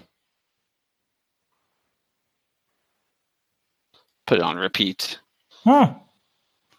Here, here it comes again. In case you missed it, to those to those who are on audio only, uh, de- describe what you're doing. well, you can you can hear what's happening. I'm hitting something very hard. What I'm doing is I'm trying to teach myself how to do a standing backflip. I don't know why. I just no. I woke up one day. I, I've been doing after I've been doing handstands. I just like I feel so motivated by by them. But then I get down. I'm like I want to do something dynamic. So I wish I could just like throw a standing backflip right there, right then and there after coming down from like a a solid handstand. I'm moving to like trying to move into one arms, for example. So I come down. It's been like a good one. I'm come down. I wish I could just do a backflip. I don't know if I'll ever reach that stage, but I can at least teach myself to do a standing backflip, and maybe when I reach when I can do it on a mat, I'll you know feel like I've accomplished something. So it's coming along. I've done some some work on it, not just at the climbing gym on the the mats, um, but I used to be a diver in high school, so I'm Mhm. used to throwing my body around in the air. I went back onto the diving board at a local rec center recently and kind of warmed myself back up to doing those things, and that's been helpful. I think. I mean, I guess I haven't tried throwing a backflip on the ground since then, but just like remembering what I'm doing, uh, remembering the feeling of throwing my knees up towards my face, and I don't know. Wow. It's it's what I've been working on. I'll, I'll keep sharing updates as I get closer to actually landing it. Uh, again, those of you listening in can't see, but I I landed it, but not on my feet. I landed on my knees and my hands. So it, it's not. It could be worse. I could have landed on my head. I, I did do that once, but yeah, I'll, I'll keep updating people, and hopefully, sometime soon, I'll land it on my feet. And then after that, who knows? Standing double backflip That's it with a pike. With yeah, exact, exactly. Your um, backflip. your camera is off. I think you just I've just got a black screen screen for you. Oh. So. Let me uh stop sharing my screen. But That's uh, what's going on. yeah, good good good stuff. Um, so for my back? For, yes, you are. Uh, for for anyone for anyone who is still listening to this podcast at this point, uh, you have won yourself a um, uh, well limited stocks of a T-shirt. Whenever we get around to printing them, so so for those who have turned off and not listened to us rambling, uh, yeah, well, sorry for you. Um, but but actually, we will at Brian. Brian, at some point, we need to try and organize that. That t-shirt we should. Yeah, I mean, I think we're going to need to outsource, outsource it to a company that actually. I've got the screen printing stuff, and I I screen print them sometimes, and I I have sent them out to some of my Patreon listeners. Oh, who I promised I would send them out to. I just it's so much work for me, and I thought I would enjoy it more, and I thought I would have more time for it. I do want to offer T-shirts to people because I think that we got a cool logo, mm-hmm. and you know, I think people would be happy to like have these tanks or T-shirts and climb in them. Um, yeah. And certainly, it's beneficial for us. It spreads the word, but uh, yeah, yeah, it, it'll solve some other problems too because you know, for me, I can ship T-shirts very cheap to anyone in the U.S. It costs about like three dollars and fifty cents or something to ship a T-shirt. It's not a big deal. Uh, but then I also shipped one to somebody in Europe, and that cost like fifteen dollars. Oh, which was no problem. Like I that that was fine. You know, I suppose if you, order, yeah, if you... but uh, I can't do that for everyone. Um, or I won't be able to. I just won't be able to afford it.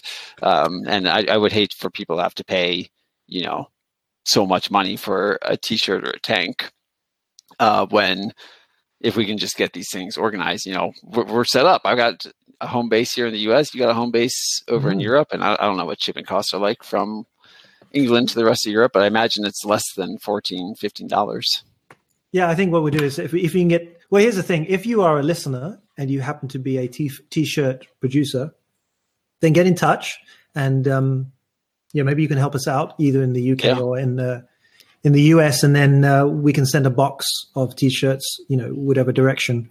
Um, and for the next episode, you might get, well, you will get advertising. Yeah, that's true. Um, talking about that, not talking about advertising, because we probably will never do that in a formal sense.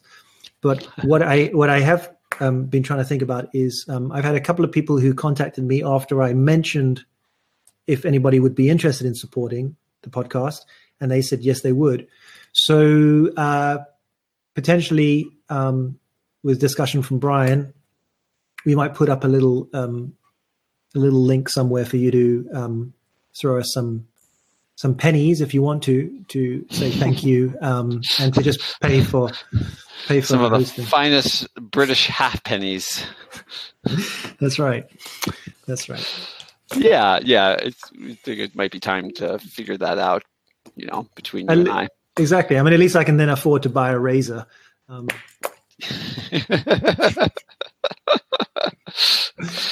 okay. I, I, just I want to see the beard continue to grow. I can't um, do it. I can't do you it. know, through the years. Well, maybe, but look, think about it. I mean, a guy with a beard on a pole, like a 38 year old man with, with, a beard on a pole. I mean, no. It's, it's fine. You just have to shave all the other hair on your body, including on your head. So it's just just like a slick man on a pole with a beard. well, you know, you know what, you know what. There are certain there's certain areas of London that that would that I would do very well. And like I've said to many people, if I was earning 500 pounds a night, uh, I, I wouldn't have no problem with that. You know, you got to yeah. work. You got to work for the money. That's how, that's how it works. That's how our economy works. That's right. there might there might be a niche for for. Uh, anyways, this is getting off tangent. Uh, um, okay, thank you, thank you for everybody still listening to the show. We appreciate it. Um, we hope this has been useful for you guys. You can find Brian at climbingnutrition.com. Uh, do go to his Patreon page, um, which is linked on his website and he will do he is doing q and a's and other goodies there. Do support him. Um, uh, go to climbing nutrition in facebook and you'll find his page, uh, page and the post uh, of this episode. You can find me at uh, if you search on facebook for useful coach and if you go to um, at useful coach on instagram uh, my website is um, fairly static so there isn't anything new on there i post mainly on social media now um, uh, and this is the Climb Side podcast. And uh, uh, that's Brian Rigby. And I'm speaking with Tom Herbert. Thanks so much for listening, guys. Thanks so much, guys. Cheers.